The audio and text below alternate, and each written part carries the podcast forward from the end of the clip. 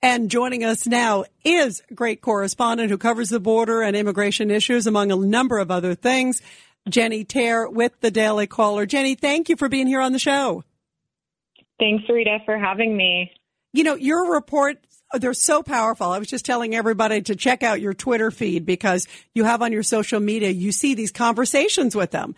And they're coming with, you know, in some cases it's just guys, in some cases it's family members. Tell me about some of the most profound conversations, because you're meeting them as they're getting off the bus. This is a group of migrants. Most of them don't speak English. We could hear you speaking Spanish with them. Um, so they get off the bus. Um, and what do they say to you as the reasons that they're there? Yeah, so I will say it was really impactful to speak with them and to actually understand their stories. And one of the most striking stories was this group from Angola, Africa, who was traveling with young children. One is as young as eight months old.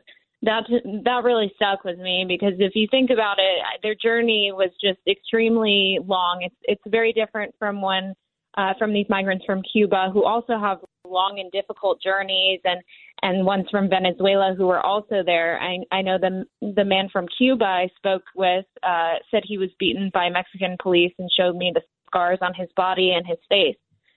As far as you know, what's happening with these migrants, where they're going. They're going all over, like you said.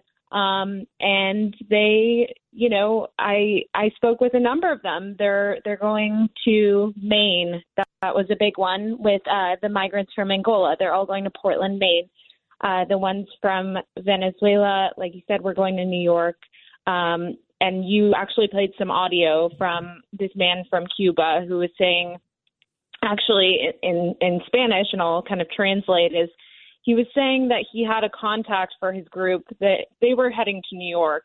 Um, but then they actually, uh, their contact fell through, and they ended up uh, deciding to go to Florida, to go to Miami, which is interesting because that was something that when Governor DeSantis in Florida got word of earlier about some of these migrants from Abbott's buses going there. Uh, he said, do not come here at all, had kind of a zero tolerance statement. That was the state of Florida's message to them. So it was really interesting actually speaking with them, understanding that they really aren't staying in D C. It was very emotional for them. They were very excited. They were taking selfies. There was one young kid that got off the bus and was just taking videos of everything around them. They kept asking me what different buildings were. Um, it was truly an incredible scene. Yeah, it is absolutely incredible. I have so many questions for you, Jennie Taer, and we're talking to Jennie Taer, correspondent with the Daily Caller, who's greeting these migrants who Governor Abbott is putting on buses. They're arriving in the nation's capital. Um, first off, do they know why they ended up in the nation's capital? Do they understand what the reason was? Did you get a chance to ask them why? You know, because we know Governor Abbott's doing to send a message clearly to members of Congress and the White House, too. Sure. So that's something I actually spoke with an, a non-governmental organization based in Del Rio, Texas, which is the last stop the buses make before they take the thirty-six hour trip from Texas to Washington, D C. And they were telling me that the buses are offered as just another option for migrants.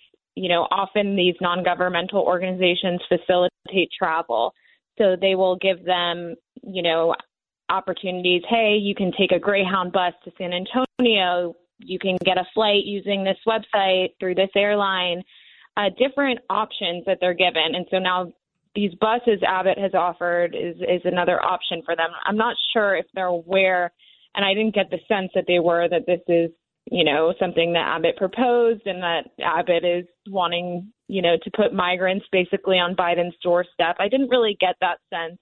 I got the sense more that they were just happy to be there, um, and that it was actually kind of a step uh, getting them to their final destination. You know, what's amazing, Jennie, and there's a lot of layers to this, but you mentioned the guy from Mexico who says he was beaten by the police in Mexico. Um, it, it, you hear of these extraordinary journeys that they take. I always tell people, you know, I want people to come here legally, but I also understand why people want to come to this country. I want a more secure border, and I want better protections because I care about the security of this country. But I also understand why migrants want to come to America. It's the greatest country on the world, you know. Um, talk about mm-hmm. some of these extraordinary journeys, I mean, uh, that he went through. And I'm sure some of the others um, also had extremely difficult journeys uh, to get here. You mentioned the one from Angola. My goodness. Yeah, absolutely. And right now, that's a really big concern at the border. Uh, we're seeing a lot of drownings, actually, in Del Rio sector, which is very close to Eagle Pass, where that National Guard soldier recently drowned and his body was recovered days later. Um, it's something we're seeing. Actually, I just got an alert from Border Patrol uh, just maybe an hour ago that a body of a child who actually was uh, from Angola, Uh, just like these migrants I spoke with who had drowned um, along with uh, their sibling in the Rio Grande River. The tide is extremely powerful. Um, the water can often be very high um, and also very polluted. And of course, what we know is that the smugglers don't care. Once they get their cash, they don't care about the fate of migrants. And that's the really tragic part about all of this, because it is so refreshing and so beautiful to know that people really value this country and what it has to offer, freedom. You think about Cuba, you think about Venezuela, you think about West Africa, countries where people don't have the same rights, the same freedoms. And it is really beautiful to see. I always get emotional when I speak with them because you can just see it in their eyes. And it's something that, unfortunately, a lot of people here don't appreciate. Um, so absolutely. I will say it's a testament to that. What about um, talking to law enforcement on the flip side who just feel so overwhelmed? I've talked to a number of border agents, and I know I'm sure you have too, um, probably many of them, Jennie, and they are just so overrun. They're so uh, concerned of what's going to happen when Title forty-two is lifted. What are you hearing from them in general about enormous concerns? Because it's already a crisis there at the border. We're getting these enormously record numbers of crossings. There's a lot of gotaways, you know, not even just the ones that they come in contact with, like the ones that came on the buses that uh, you so powerfully talked to. Uh, but there are so many of them that they just can't even keep track of them. And now they're about to lift Title forty-two, you know, potentially very soon. And we could see those numbers triple. I mean, that's amazing. Right. Yeah, absolutely. I spoke with someone the other day, actually, who said that most of the field operations are knocked off of the Border Patrol agents.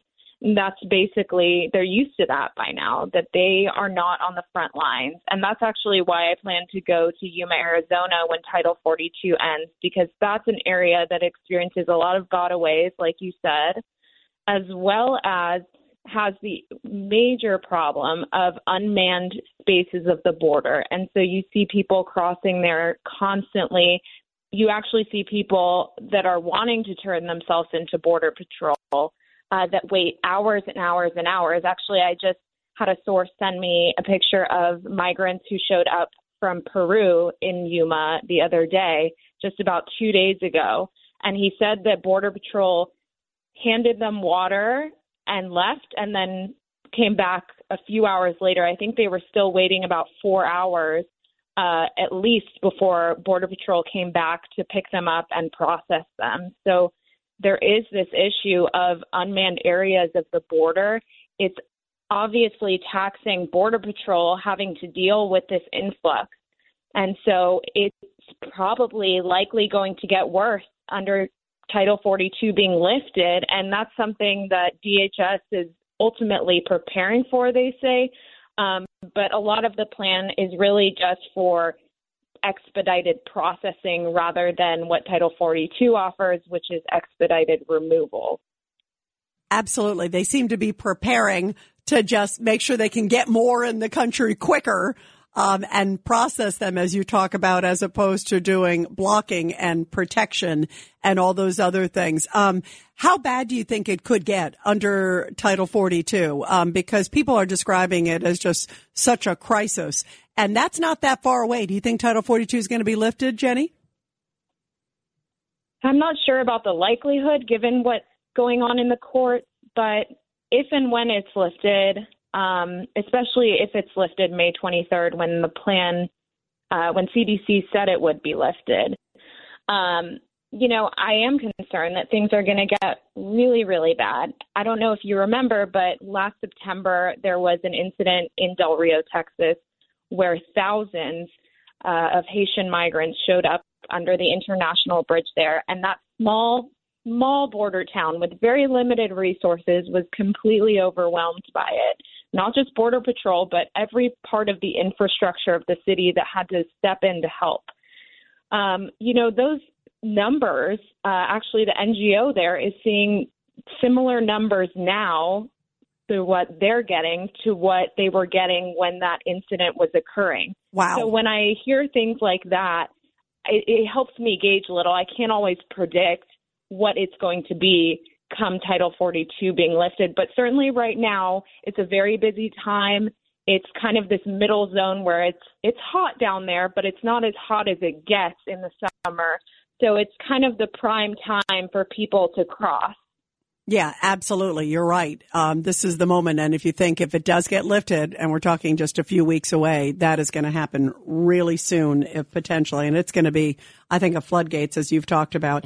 Jennie, thank you very, very much. How can everybody check out the videos? I've been driving them to your Twitter. How can they check out these powerful videos with all your interviews with the folks coming off the buses? Yeah, you can absolutely check them out on my Twitter. It's at Jennie Taer. Thanks so much, Rita. Oh, fantastic. Great work. And let us know when you go down to Yuma. We got to get you back on the show then, Jennie. Thanks so much. I will. Thank Thanks. you. Great work. Really powerful stuff. Everybody got to check it out. This is Greg Kelly for Priority Gold. What does it mean to be America's precious metals dealer? It means that you're in touch with the hearts and minds of those who love this country, value our freedom, and want to protect the future. Priority Gold is that precious metals dealer. They've helped thousands of Americans back their retirement with solid gold and silver. Call Priority Gold at eight eight eight, five oh six, six four three nine. Receive free shipping, free storage, a free investment guide, and one of the best purchase experiences in the industry. Call now or go to priority gold dot com.